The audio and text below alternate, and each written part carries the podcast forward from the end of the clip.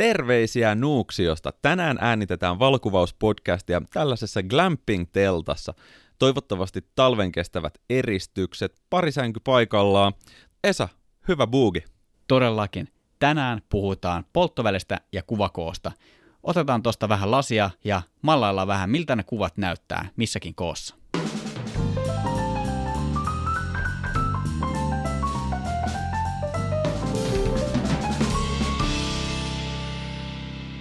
Tämäkin valokuvauspodcastin jakso on äänitetty yhteistyössä Fotonordikin kanssa. Fotonordik on just se palveleva kamerakauppa.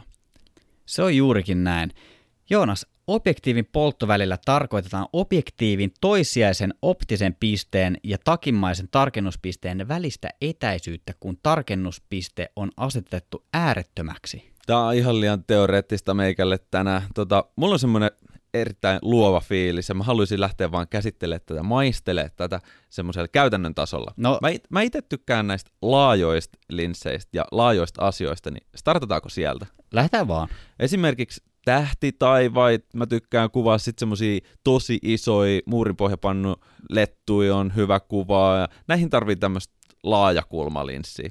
Tota, mulla on 14 millinen, paljon sulla Mulla, multa löytyy sama kyseinen Sigma Artin 14 millinen linssi. Sen lisäksi multa löytyy 20 millinen ja sitten on 2470. Tämä, tämä, tämä kaikki kolme linssiä kattaa tätä laajaa osuutta. Et ehkä yleensä jos puhutaan laajiksista, eli laajakulma objektiiveista, niin 110-35 milliä. Korja, jos on väärässä.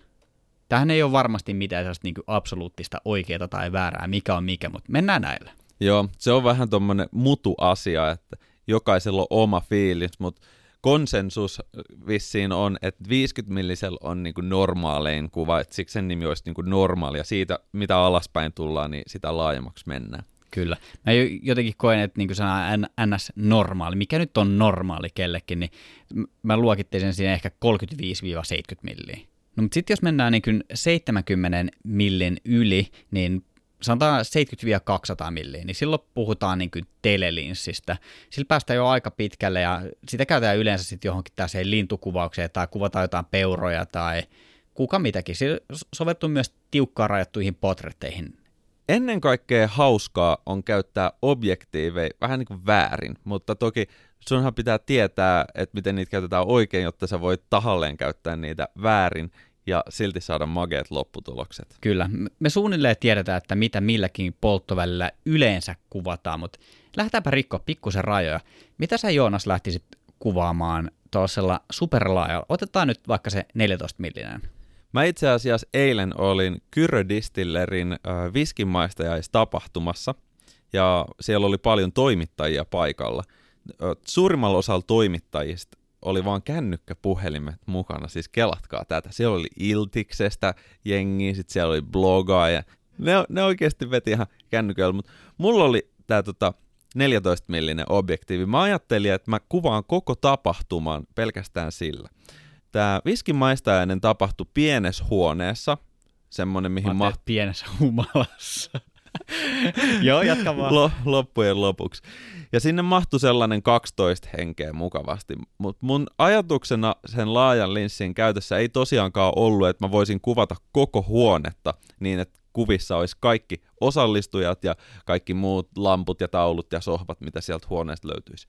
Vaan mä halusin nostaa siihen kameran eteen jotain tiettyjä pieniä objekteja, kuten tuikku, kuten se viskilasi, kuten menu, vastaavasti jotain tällaisia, ja saada ne erityisen niin kuin, framille, koska tällaisella megalaajalla objektiivilla kuvattuna ne taustalla olevat asiat vaikuttaa olevan vielä kauempana kuin mitä ne on, verrattuna siihen edessä olevaan kohteeseen. Joten siitä tuli tosi semmoisia tunnelmallisia, yksityiskohtaisia kuvia. Tän olisi varmaan voinut kuvata oikeasti ihan millä tahansa lasilla, vaikka Sigma 35 tai 50 millisellä, mitä näitä nyt löytyy. Mä vaan kelasin, että tästä tulee siistiä.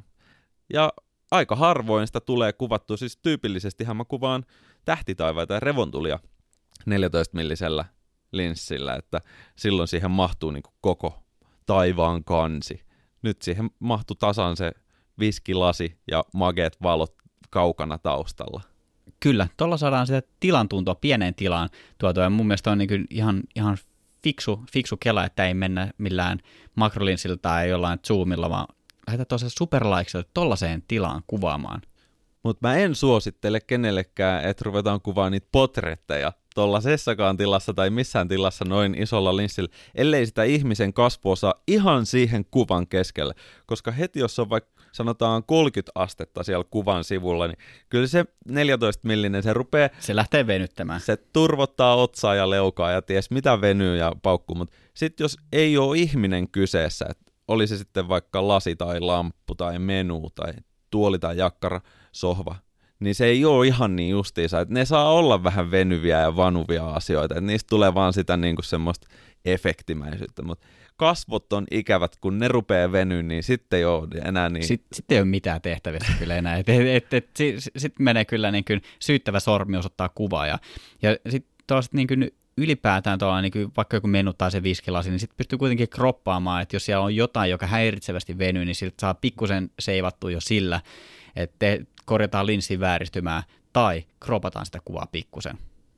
No miten sitten, jos lähdetään väärinkäyttämään tuosta NS-normipolttovälin linssiä, siinä missä yleensä kuvataan meidän lomamatkat jollain tuollaisella 35-50 millisellä polttovälillä, niin miten sä lähtisit kikkailemaan ton kanssa?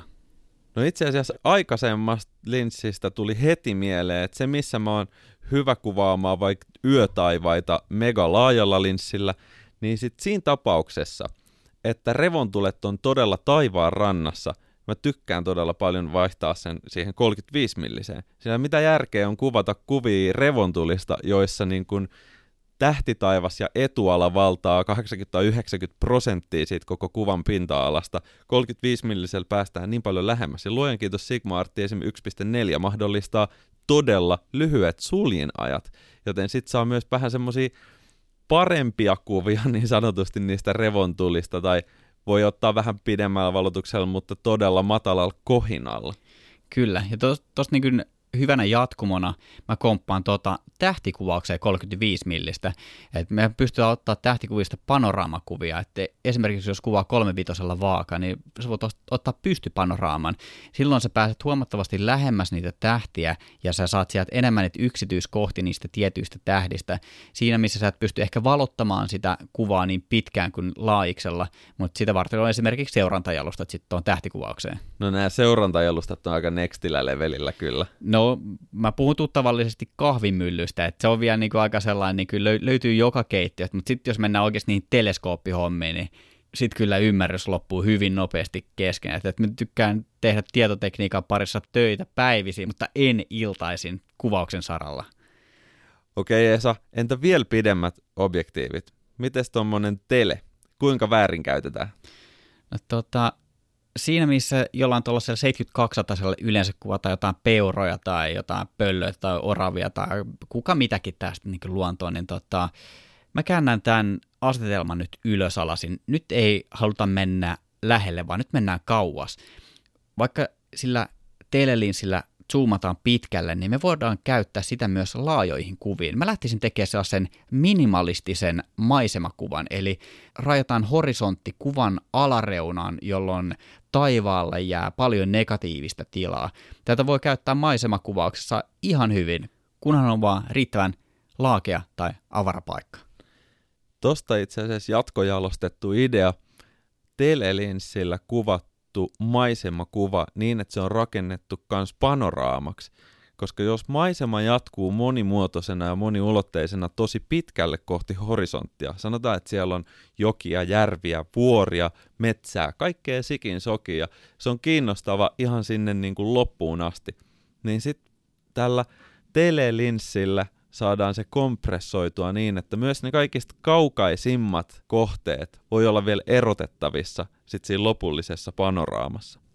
Tuo kuulostaa tosi mielenkiintoista. Mä oon nähnyt jotain sellaisia niin kuin olisiko ne Cityscape-nimellä tässä niin panoraamakuvia, missä on niin kuin, niin kuin ihan järkyttävät megapikselimäärät, että jostain niin kuin suuresta jättikaupungista, jossa Jenkeissä on kuvattu talon katolta panoraamakuvaa niin, että siellä on ihan käsittämättömät määrät yksityiskohtia. Että se, on jotain, niin kuin, puhutaan niin kuin yli sadoista tuhansista pikseleistä, mitä niihin samoihin kuviin on ahdettu. Joo, mä itse asiassa muistan tämän projektin. Se on päivitetty tänä vuonna. Siinä on 120 gigapikseliä siinä kuvassa ja se on nimenomaan kuvattu New Yorkista. Öö, kannattaa googlettaa tämä proggis, koska sitä zoomauksen määrää ei vaan pysty tajumaan ennen kuin lähtee klikkailemaan sitä. Tota, sen nimi on EarthCam, niin sinne vaan seikkailemaan. Okei, tä- täytyypä käydä tutustumassa. Mä mu- muistan joskus nähneeni tuon, mutta ei, ei mitään käsitystä tuosta nimestä. EarthCam. Käydäänpä kurkkaamassa sen tämän jakson jälkeen. Tuosta tuli mieleen muuten se, sellainen, mä oon joskus miettinyt, että mitenhän sen sellaisen pystyisi toteuttamaan tai mil, miltä se näyttäisi. Että jos menisi johonkin kaupungille, ottaisi Joonaksen kuskiksi ja mä menisin takapenkille ja kuvaisin auton ikkunasta katuja. Sillä että se perspektiivi säilyy aina samana, auto menee eteenpäin ja mä otan siinä samassa kulmassa kaiken aikaa kuvia, että tehdään tavallaan sellainen niin äärettömän pitkä panoraama ja sitten voidaan kurvailla vielä niissä samoissa paikoissa, mutta jos me scrollataan sitä kuvaa vasemmalta oikealle ja se vaan jatkuu, se jatkuu vähän niin kuin video, vähän niin kuin olisi sen auton kyydissä. Tämä on hyvä. Oletko koskaan miettinyt tollasta? Mä oon miettinyt, me ollaan ehkä joskus koitettu, ei suinkaan kaupungilla, koska kaupungilla on se haaste, että auton ja sen lähimmän rakennuksenkin välissä tuppaa olemaan jotain kohteita, kuten ihmisiä, polkupyöriä, ö, roskiksia. Ja sellaiset niin kuin puolimatkassa olevat kohteet ennen sitä taustaa, ja taustalla nyt viittaan siihen kadulla olevaan rakennuksen seinään, niin ne liikkuu suhteessa siihen taustaan, kun me lähdetään liikkumaan autolla. Ja miten tämä voidaan välttää? Aika monimutkaisesti muuten selitetty, tajusin just itsekin, mutta siis jos päästään todella kauas siitä kuvattavasta taustasta, sanotaan vaikka, että kuvataan pellon laidalla olevalta tieltä pellon yli sen pellon vastapuolella olevaa metsää, niin silloin kun lähdetään liikkumaan autolla ja siinä metsän ja auton välissä ei varsinaisesti ole mitään kohteita, niin tämmöisiä äärettömän pitkiä tota, panoraamoja on mahdollista tehdä. Mitä pidempi polttoväli, sitä helpommaksi se muuttuu, koska näillä laajoilla polttoväleillä se linssi vääristää niitä reunoja ja siitä saattaa tulla mahdoton tehtävä tietokoneelle laskea sinne semmoset, miksi niitä sanoisi, saumattomat reunat. Mutta ihan vaikka jollain tota, 50 millisellä onnistuu, että ei muuta kuin testaamaan. Ja saattaa olla, että kannattaa sitten tehdä se panoraama niistä JPGistä sittenkin, koska siinä vaiheessa, kun niitä on 250, niin ei yksi yö riitä. Se voi olla, että Juuso Hämäläisen supertietokoneelle on käyttöä sitten, kun ruvetaan laskea panoraamaa tuosta kahdesta puolesta ravista. Yksi juttu, miten mä vielä lähtisin näitä telelinssejä niin sanotusti väärinkäyttää. Et monesti puhutaan, että, että kuvat ei saa tärähtää tai, tai se nähdään nimenomaan telelinsseillä heikkoutena, että jos se kuva kauheasti heiluu siellä ja sen takia niihin on tuotu kalliita tota, vakautinjärjestelmiä ja vastaavia. Siksi niitä kuvataan siis lintukuvaajat monesti kuvaa joltain tripodin päältä tai vastaavaa. Mutta unohdetaan toi ja nimenomaan kuvataan liikkuvalla linssillä, että mennään siihen merenrantaan ja otetaan sarjatulella kuvia niin, että tähdätään se linssi sinne horisonttiin ja sitten heilautetaan se niin kuin oikealta vasemmalle tai vasemmalta oikealla, silleen niin kuin horisontaalista liikettä. Ja siitä saa tosi mageit efektejä, jos onnistuu pitää esimerkiksi sen horisontin samassa kohdassa. Valotus saattaa olla tuommoisessa kuvassa vaikka sekuntin kymmenesosa tai sekuntin viidesosa jopa. Niin sitten tota, kun se horisontti pysyy samassa kohdassa siellä kuvassa, niin se on tarkka, se vaikuttaa siis tarkalta, mutta mitä muuten siihen tapahtuu on, että nimenomaan se meri, se on pehmennyt, koska ne aallot on sulautunut toisinsa kiinni ja taivas yhtä lailla. Ja sitten jos taivaalla olisi vaikka pilviä, niin sitten niihin olisi tullut liukuvärit. Se on niinku äh, heilautetulla kameralla kuvattu tarkka kuva se, tai se vaikuttaa tarkalta kuvalta, koska sulla on se niin kuin horisontin reuna on tarkka. Mm, aivan. Se on aika magea efekti. Eli, eli puhutaan pannaamisesta. Eikö se ole sama asia?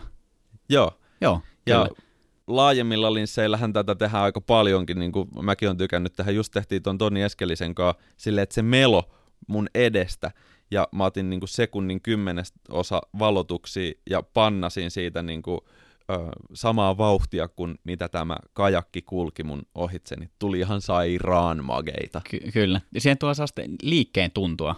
Jep. Joo. Tota, miten sitten, tota, jos puhutaan näistä superteleistä, miten, miten, miten, miten me pystytään niitä väärinkäyttämään? Esa, ollaan nyt ihan tota rehellisiä itsellemme, että siinä vaiheessa, kun meillä on varaa pistää auton verran rahaa laseihin, niin päästään keskustelemaan näistä, näistä asioista. Joo, jatketaan me työntekoa sitten vielä, hetken aikaa, että päästään leikkimään tollasilla linsseillä. Joo, eiköhän siinä ole ihan riittävästi puhetta noista polttoväleistä.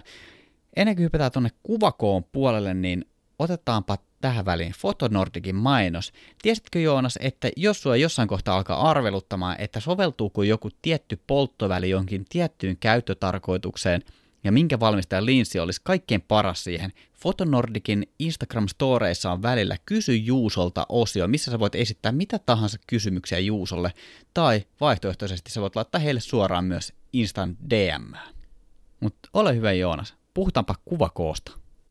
Joo, ja nyt kun ollaan valittu meille tietty polttoväli, niin mennään hakemaan siihen meidän kompositioon kuvakoko. Ja referoidaan tässä kuvakoko keskustelussa tämmöisiä elokuvamaailmasta tulleita kuvakokoja, koska ne on myös aika helppo ymmärtää. Niitä on yhdeksän erilaista. Ja listana se menee suurin piirtein näin. Ensimmäisenä on extreme long shot, toisena on very long shot, kolmantena long shot, neljäntenä on medium long shot, viidentenä on medium shot, kuudentena on medium close up, seitsemäntenä close up, kahdeksantena big close up ja yhdeksäntenä viimeisempänä extreme close up.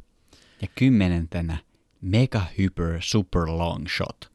Ja yhdentenä toista ESA special shot. Joo. Tota, tämä kuvakoko ei ota millään tavalla kantaa siihen, että mikä polttoväli meillä nyt kamerassa on kiinni. Periaatteessa jokaisen kuvakoon voi muodostaa millä tahansa polttovälillä, mutta jotkut polttovälit auttaa valitsemaan ja rakentamaan tiettyjä kuvakokoja. Voidaanko me puhua sitten rajauksesta myös? No rajaus on just se, että miten se kuvakoko, itse asiassa tämä on hassu ehkä terminä, koska siis se, miten kuva rajataan, että onko siinä ympäristö vai onko siinä vain silmä, niin itse asiassa se on vähän niin kuin kuvakoko. Ja siksi, siksi joskus saattaa hassulta vaikuttaakin, että, että puhutaan vaikka ö, puoliko, puolikuvasta, niin viitataan oikeasti niin kuin rajaukseen ja sen kuvakoon nimi on silloin medium shot. Joo, su- suomen kieli on hassu, kun puhutaan kuvakoosta, niin mulla tulee ensimmäiseen mieleen kuitenkin niin tiedostokoko. Että, et, joo, et, joo, Me ollaan niin insinöörikansaa. Niin, pistä tonni 80 tulemaan se kuva sieltä. Si- siinä on sulle kuvakoko. Mutta joo, lähdetään purkamaan tätä aihetta. Jokaisella kuvakoolla on niin kuin oma tarkoitus, ja niiden avulla luodaan sitä tarinan kerrontaa.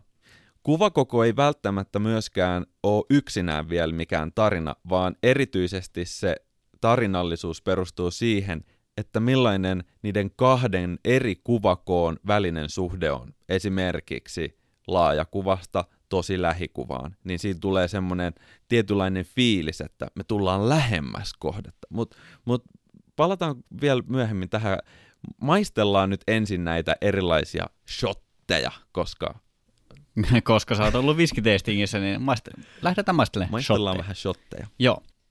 Ensimmäisenä listalta löytyy Extreme Long Shot. Ah, hmm. Tällaisen erittäin laajan kuvan tarkoitus on monesti olla tarinankerronnassa siinä ihan alussa. Kerrotaan, että millainen konteksti, näytetään ihminen siellä miljöössä sen myötä siis päästään siihen tarinaan kiinni jollain tavalla. Ja tietenkin tota, sitä samanlaista kuvaa voidaan käyttää myöhemmin tarinassa ihan eri tarkoituksessa. Esimerkiksi jos halutaan näyttää joku persoona etäisenä, sitten tulee heti sellainen aika etäinen olo, kun se uppoaa sinne maisemaan. Tai jos halutaan erityisesti korostaa sitä, että tätä persoonaa ei tunneta, tai tätä kuvattavaa kohdetta ei ihan tunneta, eikä ole tarkoituskaan tuntea. Silloinkin saatetaan käyttää extreme long shottia. Ja tota, ei muuta kuin testaamaan, oli sitten polttoväli 14 tai 35, niin tämmöisen extreme long shotin kyllä saa aikaiseksi. Silloin vaatii vaan omia jalkoja käyttää zoomina. Kyllä, vanha kunnon jalkat zoomi. Tämä on hyvä tapa toivottaa katsoja tervetulleeksi siihen maailmaan, mistä tämä kyseinen pätkä kertoo.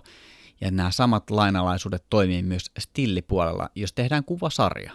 Ennen kuin mennään menuun kakkoskohtaan, niin tuli muuten mieleen tästä sun kommentista, että näiden yhdeksän shotin lisäksi on myös yksi extra shotti ihan oikeasti, ja sen nimi on Establishing Shot.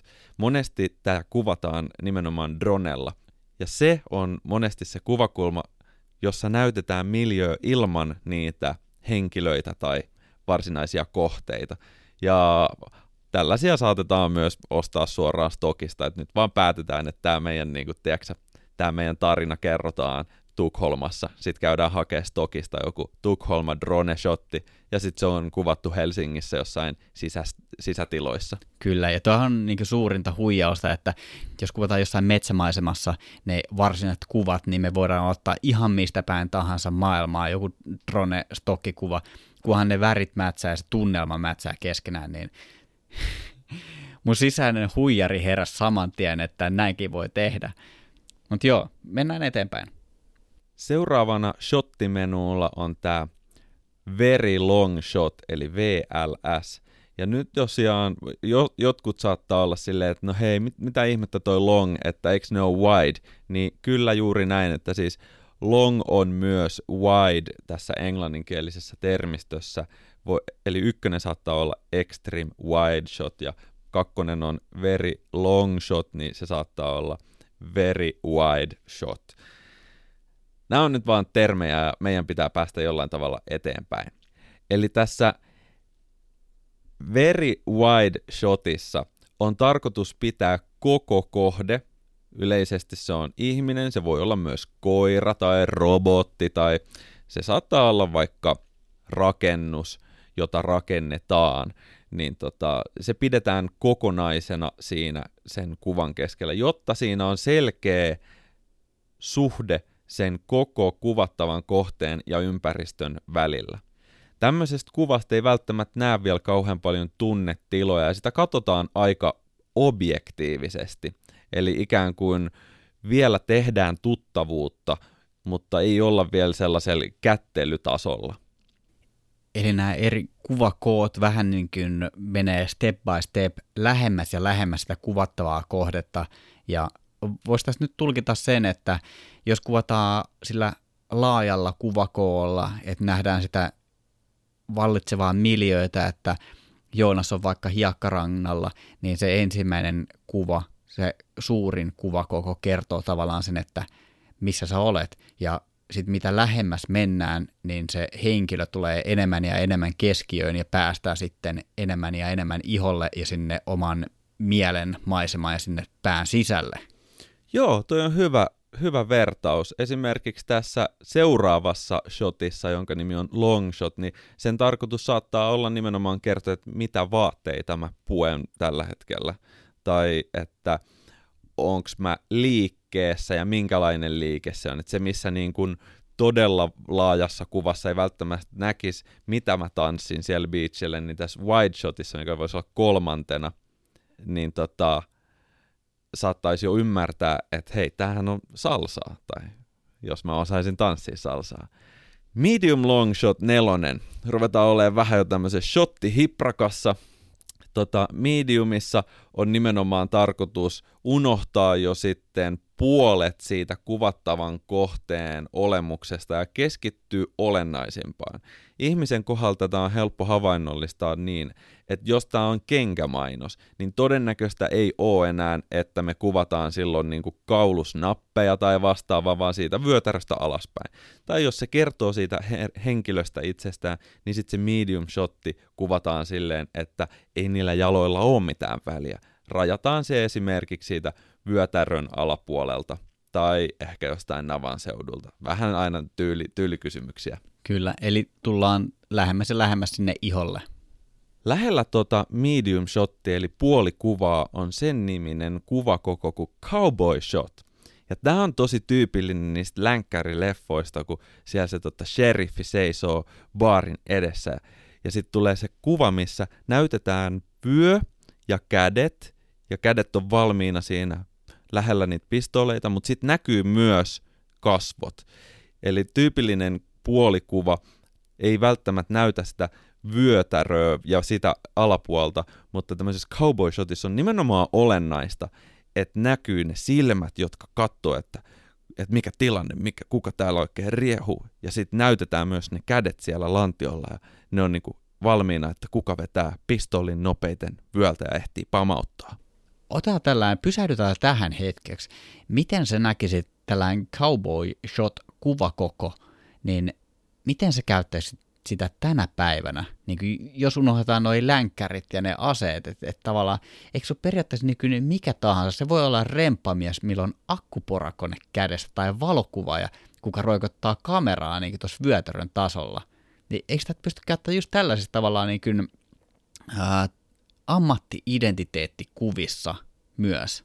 Toi on hyvä, toi on hyvä. Mä veikkaan, että nimenomaan auktoriteettia pystytään luomaan tällaisella kuvakoolla, jossa näkyy enemmän kuin pelkästään kasvot, mutta ei kuitenkaan viedä sitä liian kauas. Ja niin kuin mä sanoin, tää, tällaisenkin cowboy shotin, tämän voi toteuttaa tosi laajalla polttovälillä, vaikka 14 millisellä, mutta se olisi tosi ikävää sille itse kuvattavalle kohteelle, koska sen niin kuin, tota, kädet ja pään yläpää niin kuin venyisi ja vanuisi.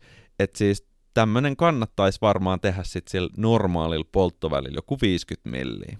Kyllä, kyllä mä olen sitten mieltä, että mitä, mitä lähemmäs tässä mennään, niin sitä pidempää polttoväliä me käytetään tässä, tässäkin yhteydessä. No mitä meillä on seuraavana vielä listalla? Seuraavana menulta löytyy Medium Close-Up Shot. No miten tämä Medium Close-Up sitten totta kai mennään niin kuin lähemmäs ja lähemmäs, niin alkaako tämä nyt olla sitten silleen, että niin kuin jostain niin kuin rinnasta ylöspäin kuvataan? No jos kuvataan henkilöä, niin nimenomaan rintakehästä ylöspäin niin, että pää näkyy kuitenkin kokonaan siinä kuvassa ja tarkoitus on viestiä paljon tunnetiloja. Ja tällainen kuva saattaa olla paljon lähempänä subjektiivista kuin objektiivista kuvaa, sillä kuvan katsoja ikään kuin samaistuu jo tähän kuvattavaan kohteeseen se ero just on siinä, että jos se on tosi kaukana se kohde, niin se objektiivisuus tulee siitä, että sä et oikein saa sitä tarttumapintaa tähän henkilöön. Ja subjektiivisella tasolla on jo mahdollista ehkä ymmärtää, että onko tämä nyt hermostunut, että on nyt tämä cowboy, että on jännittynyt, tämä odottaa, että milloin, milloin paukkuu. Ja tota, medium close-upista mennään vielä lähemmäs pari shottia jaksetaan, niin mennään siihen close-upiin. Ja siinä vaiheessa on erityisen tärkeää, että ne kasvojen piirteet ja ilmeet ja muut, niin ne on, niinku, ne on se olennaisin asia. Että ihan tyhmää kuvata niinku close-uppeja semmoisesta tyypistä, joka ei viesti omilla kasvon ilmeillään tai piirteillään juuri mitään. Et ja viimeisimpänä shottilistalta tulee sitten tämä Extreme Close-Up, eli sitten sit ollaan niinku esimerkiksi huulissa, viestitään, että nyt on niinku cowboy on tota, huu, alahuuli vähän väpättää, että tämä on niinku todella lähellä tämä tilanne räjähdyspistettä, ja sitten tulee ne todella viirumaiset silmät Extreme Close-Upissa, ne on enemmän efektishotteja oikeasti, että niissäkin alkaa olla jo tosi vaikeaa se samaistuminen – mutta se tuo semmoista värikkyyttä siihen tarinankerrontaan. Kyllä. Jos mietitään valokuvauksen tai, tai videokuvauksen, ihan sama kum, kummat kantilta tätä aihetta katsoa, niin tavallaan nämä kaksi ääripäätä on tavallaan just tehostetta, että tavallaan siinä, missä siellä niin kuin super, super laajassa päässä lähdetään siitä, että tutustutaan siihen miljööseen ja väritetään sillä sitä tarinaa, niin sitten tällä extreme close-upilla tuodaan sitten tavallaan sieltä toiset ääripäästä niin kuin siitä tarinan henkilöstä sitä yksityiskohtaa ja tuodaan siihen sisään. Ja kaikki siltä väliltä kertoo ehkä enemmänkin sitä tarinaa. Kuten aikaisemmin mainitsin, niin mitä lähemmäs mennään sitä kuvattavaa henkilöä, niin sitä enemmän mennään sinne nimenomaan ihon alle. Ja jos mennään liian lähelle, tai voiko sanoa liian lähelle, niin sitten ei, ei olla enää siinä henkilössä itsessään, vaan ollaan nimenomaan niissä yksityiskohdissa. Se, että puretko sä vaikka sun huulta hermostuneena, Kätää tätä, mä tykkään tästä cowboy-referenssistä, niin tota, et, et, kuvataan vaikka käsiä, että et miten sä jännität en, ennen kuin sä oot ottamassa sen pistoolin sun vyöltä, että et, hierotko sä sormenpäitä jotenkin sillä, että täritseekö sun kädet tai, tai tälleen, niin tavallaan se ei ole enää sitä ihmistä. Kun mä oon puhunut henkilökuvista, jotka on sellaisia puhuttelevia ja minkälaisia mä haluaisin ottaa, niin silloin puhutaan ehkä just tuosta medium close-upista tai close-upista, eli ylävartalo, niin kuin sanotaan rinnasta ylöspäin, tai sitten ihan kasvokuva. Silloin me päästään tavallaan sen kuvattavan henkilön siihen sielun elämään ja siihen pään sisäiseen toimintaan, mikä se tunnetila on. Ehkä, mutta useimmiten tämmöisen niin kuin tunteiden ja ja tuttavuuden luomiseen käytetty kuvakoko on kuitenkin tämä medium shot, sillä kuvattavan kohteen esimerkiksi kädet ja ryhti kertoo huomattavan paljon sen ö, kuvattavan kohteen tunnetiloista. Että jos näkyy pelkät kasvot, ne saattaa olla kauniit kasvot ja hyvin meikatut ja niillä saattaa olla ilme, mutta se ryhti puuttuu sieltä ja se on, sitä ei voi viestiä siinä close-upissa. Joten tyypillinen tapa viestiä tunnetilat on tämä medium shot. Ja sitten olennaista on se, että miten valitaan näistä eri kuvakoosta ne täydelliset just tiettyyn projektiin. Ja miten siirrytään jostain kuvakoosta, sanotaan vaikka täältä extreme long shotista sinne silmän tason extreme close-upiin. No nyt aletaan päästä siihen, että nyt aletaan vääntää tästä sisällöstä, että mikä on oikein ja mikä on väärin, ja onko tässä mitään absoluuttista oikeaa tai väärää. Ja nyt kun me ollaan käyty nämä eri kuvakoot läpi, niin tota, otetaanko Joonas sellainen tällainen käytännön harjoitus, että pystytään havainnollistamaan ihmisille tätä pikkusen paremmin. Haluaisitko sä kuvittaa tämän meidän cowboy-skenaario jotenkin? Se voi olla kuvasarja tai se voi olla video, että miten sä lähtisit niin kuin rakentaa tällaista niin kuin tapahtumasarjaa, joka sijoittuu tällaiseen cowboy-maailmaan? Okei, haaste otettu vastaan. Jotta tästä tulee helpommin ymmärrettävä, niin mä kerron pari erilaista tapaa ja voidaan jokaisen jälkeen miettiä, että oliko tämä nyt hyvin tehty vai hyvin huonosti tehty. Ensimmäisessä tarinassa tämä tilanne on nyt se, että cowboy on pubissa ja just tulossa ulos. Se on vähän hiprakas, kun se on vetänyt tämän koko shottilistan läpi. Se on kuullut, että kadulla ruvetaan rähisee. Se tulee katsoa, että mikä, mikä meininki. Mun tarinan ensimmäinen kuva on tämä establishing shot. Se on otettu dronella. Siinä näkyy nyt siis koko tämä kylä ja katu, mutta siinä ei voi kertoa, että ketä siellä kadulla on. Siellä on selkeästi jotain porukkaa ja heppoi ja vankkureit, mutta ihan mahdoton sanoa, että mikä meininki. Jes, mä laitan tässä kohtaa silmät kiinni, että mä pystyn ku- kuvittelemaan, että, että mä oon nyt tota sellaisen niin kuin vanha länkärileffan sellainen niin kuin pieni kylä jossain aavikolla, missä keskellä menee sellainen niin kuin katu, minkä varrella kaikki on. Joo, ja ääniraita taustalla on se.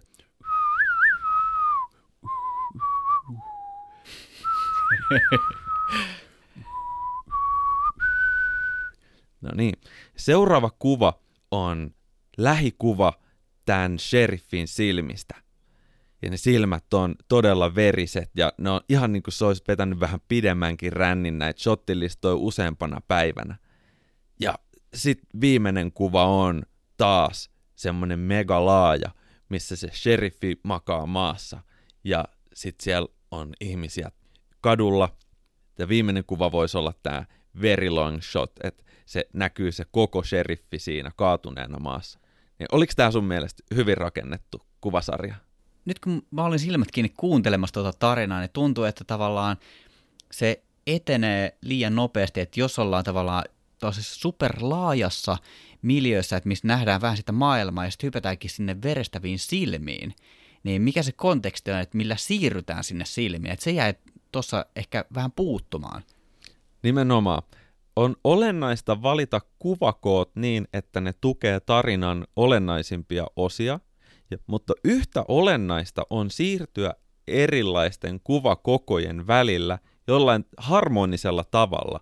Ei niin, että mennään extreme close-upista close-upiin ja sen jälkeen medium close-upiin, koska silloin tulee semmoisia, että, että oliko tämä vähän niin kuin tökkivä tämä siirtymä, kun mentiin tosi läheltä, vähän kauemmas ja taas vähän kauemmas. Ja sitten sit tulee aina se tyyppi, joka sanoo, että no tietenkin noin voi tehdä.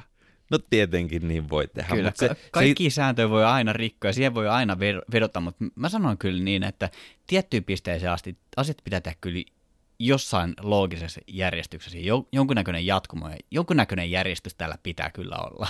Ainakin ne siirtymät on hyvä hallita aluksi sen takia, että sit jos joku pyytää sulta, että tehdään tästä tietynlainen tarina, niin y- ymmärrys on heti, että selvä, no niin me tehdään siis establishing shot dronella, sen jälkeen me otetaan very long shot, eli tota, kuva tästä kadusta siltä katutasolta, siinä on se sheriffi, me ei nähdä vielä, että millainen ilme sillä on kasvoilla, mutta me nähdään, että se on haarat tota, semmoisella tukevalla haara seisonnalla. Ja tota, se, se katsoo kohti tätä riehuvaa väkijoukkoa. Ja sitten me voidaan ottaa se cowboy shot, me taas tullaan lähemmästä persoonaa ja me nähdään, että ok, täällä sheriffillähän on siis tota, pistoolit on jäänyt sinne pubiin, että sehän yrittää niinku feikkaa, että tämähän, tämähän on todellakin jännittävä tilanne, että mutta me ei vielä nähdä ihan tarkalleen, että väpättääkö alahuuli, mutta me nähdään, että nyt ollaan niinku leikkimässä enää sheriffejä. Pistoolit puuttuu vyöltä, mutta äijä näyttää siltä, että se meinaa silti niinku pistää nämä kapinalliset takas ruotuun. Ja sitten tullaan esimerkiksi siihen tota, extreme tai extreme close appiin tai, tai close appiin, missä näytetään sheriffin kasvojen ilmeet ja se on aivan, se on aivan kauhusta kankeana, koska se on just tajunnut, että nämä tota, revolverit jää sinne pubiin. Niin tässä on ehkä semmoinen klassinen esimerkki, että avataan miljöillä, siirrytään koko ajan lähemmäs kohdetta. Ja totta kai voidaan mennä takaspäin, takas sinne laajempiin kuviin, jos pitää esimerkiksi näyttää jotain siitä itse riehuvasta jengistä, että mitä ne siellä rikkoo. Että okei, no siellä on 12 tyyppiä ja ne on jonkun vankkurin kimpussa ja vankkurit on täynnä kultaa. Niin sitten on ehkä pakko mennä takas uudenlaiseen laajaan kuvaan, koska meidän pitää tuoda tähän tarinaan kokonaan uusi elementti. Joo, ja jos käydään esimerkiksi dialogia kahden henkilön kesken, niin sen kuvakoon ei tarvi välttämättä vaihtua, mutta sitten jos se miljö ja se tapahtumatilanne vaihtuu, niin sitten sit näitä kuvakokoja käytetään nimenomaan siinä liikkumisessa tehokeinona, että et autetaan kuvan tai videon katsojaa tajuamaan se, että nyt tässä tapahtuu jotain ja nyt vai, paikka vaihtuu. Sitten me voidaan vielä tehdä yksi esimerkki tästä samasta skenaariosta. Tämä oli tota itse asiassa lavastettu tilanne. Tämä on Cowboy Hattu-brändi nimeltä Esas Cowboy Hats. Ja nyt on te, te, me tehdään tästä tämmöistä niinku mainosta, ö, ulkomainonta stillikuvia. Ja tarkoitus on nimenomaan saada kolme erilaista kuvakokoa silleen, että ne toimii fiksusti erikseen ja sitten, ne voidaan yhdistää myös niin, että ne tukee toisiaan.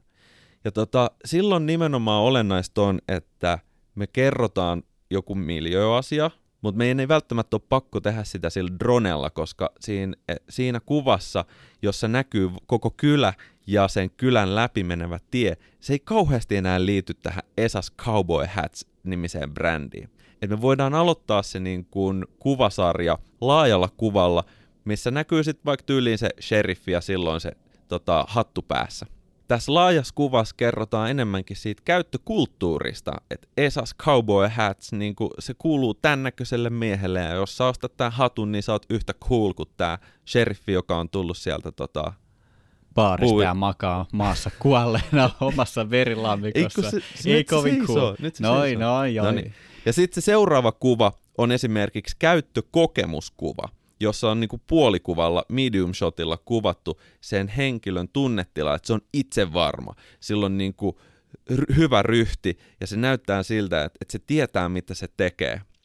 Ja siinä näkyy jonkun verran lähempää myös se hattu mutta se ei ole itse asiassa vielä se tuotekuva.